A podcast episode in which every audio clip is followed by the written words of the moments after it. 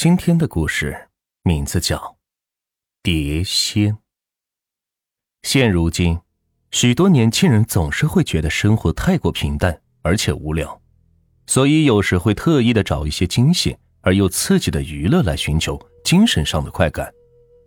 记得我还在上大学的时候，就有一些招鬼通灵的游戏在学校里特别是流行，像是什么请笔仙。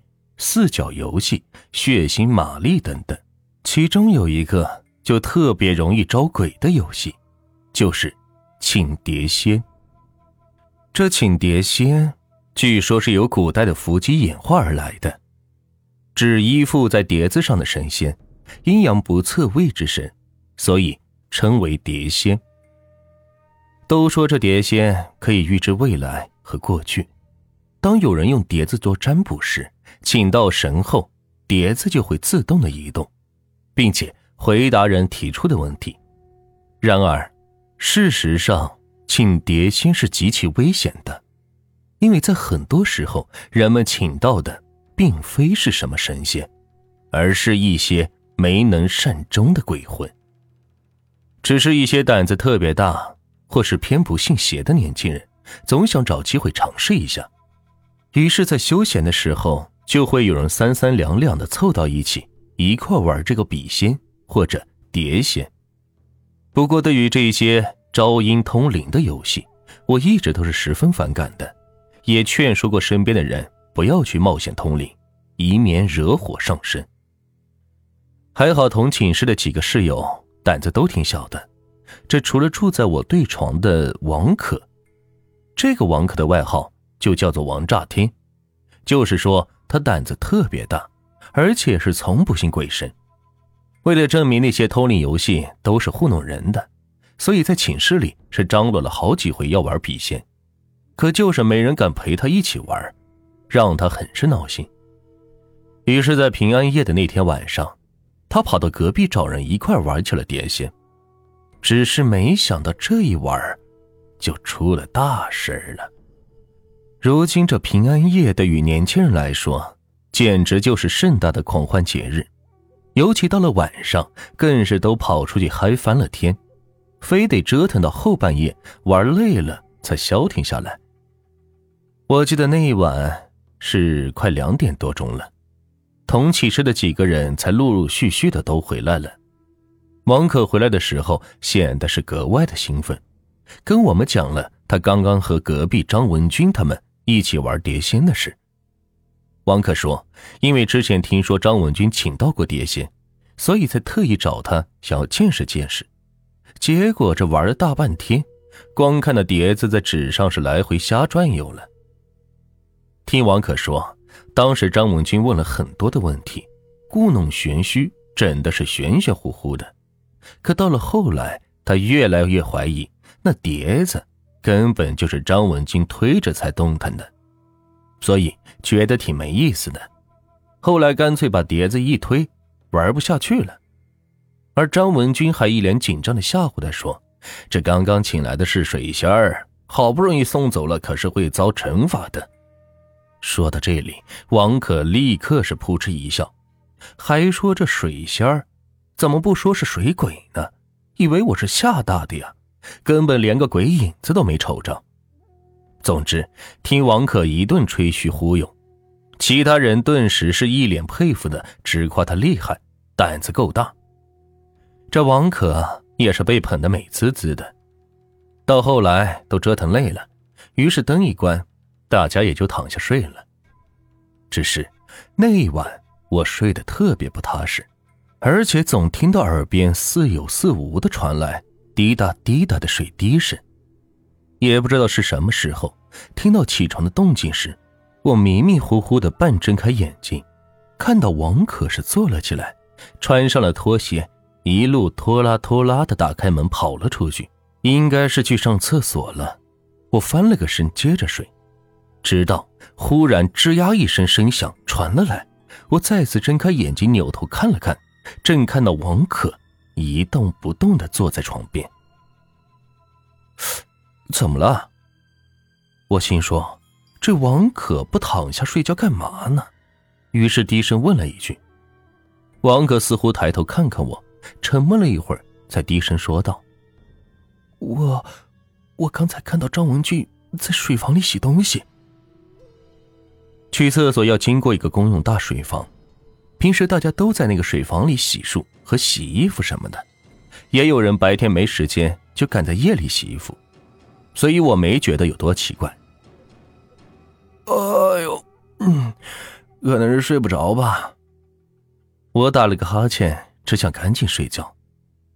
我我招呼他一声，也没搭理我，嘴里还一直念叨着：“怎么洗不干净？怎么洗不干净？”什么的。我隐约听到王可自言自语的低声嘟囔着：“不会是故意沉稳的吧？不行，我得再去看看去。”随后，他真的起身又走了出去。可过了十多分钟后，突然又扑通扑通的飞快的跑了回来，跳上床之后就再也没有了动静。我被吵得正心烦，心说他可真能折腾呀。翻了个身后，最终还是迷迷糊糊的又睡了过去。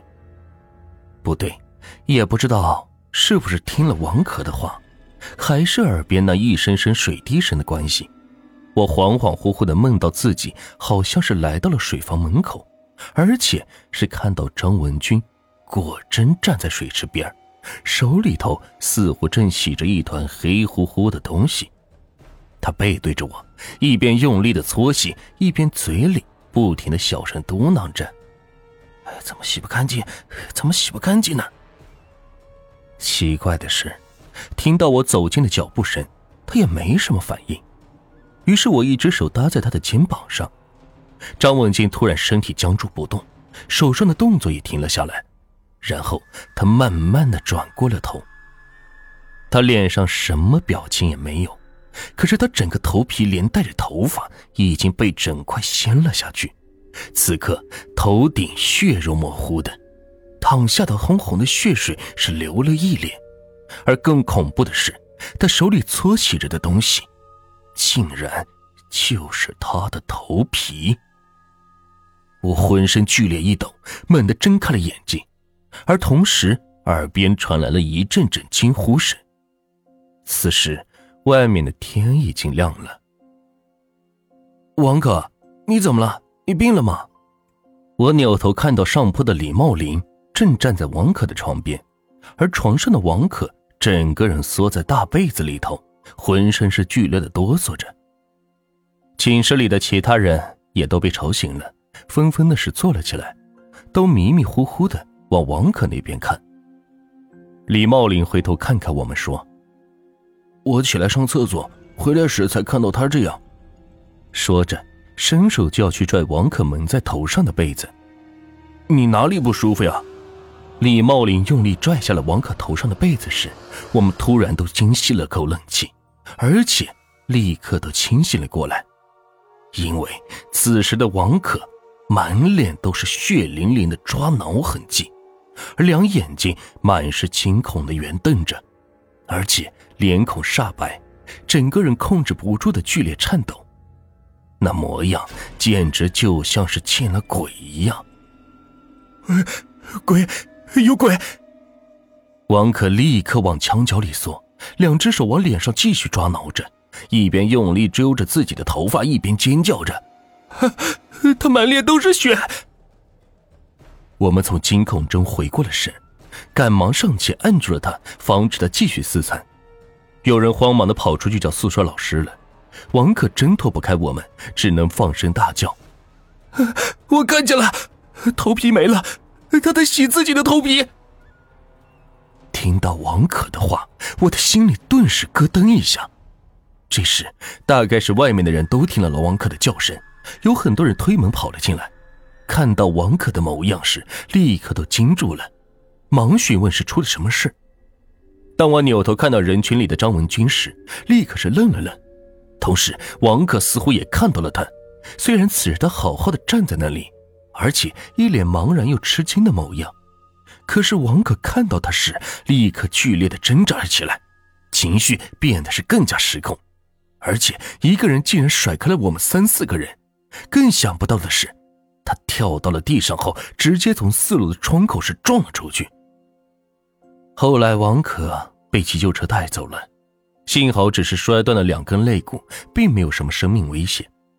不过他的精神方面是出了很大的问题，听说康复后被家人接走了，学校这一边也早就办理了退学手续。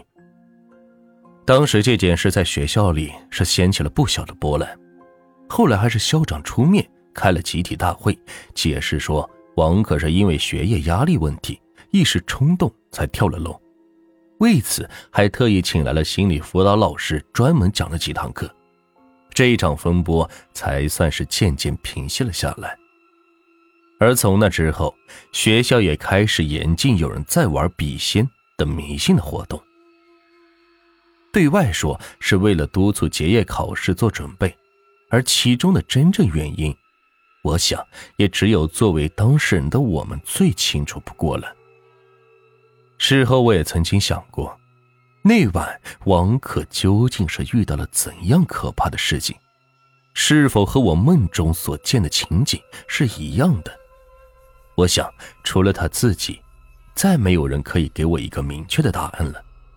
不过，唯一肯定的是，当时我们见到张文军，肯定不是他本人。故事讲到这里也就结束了。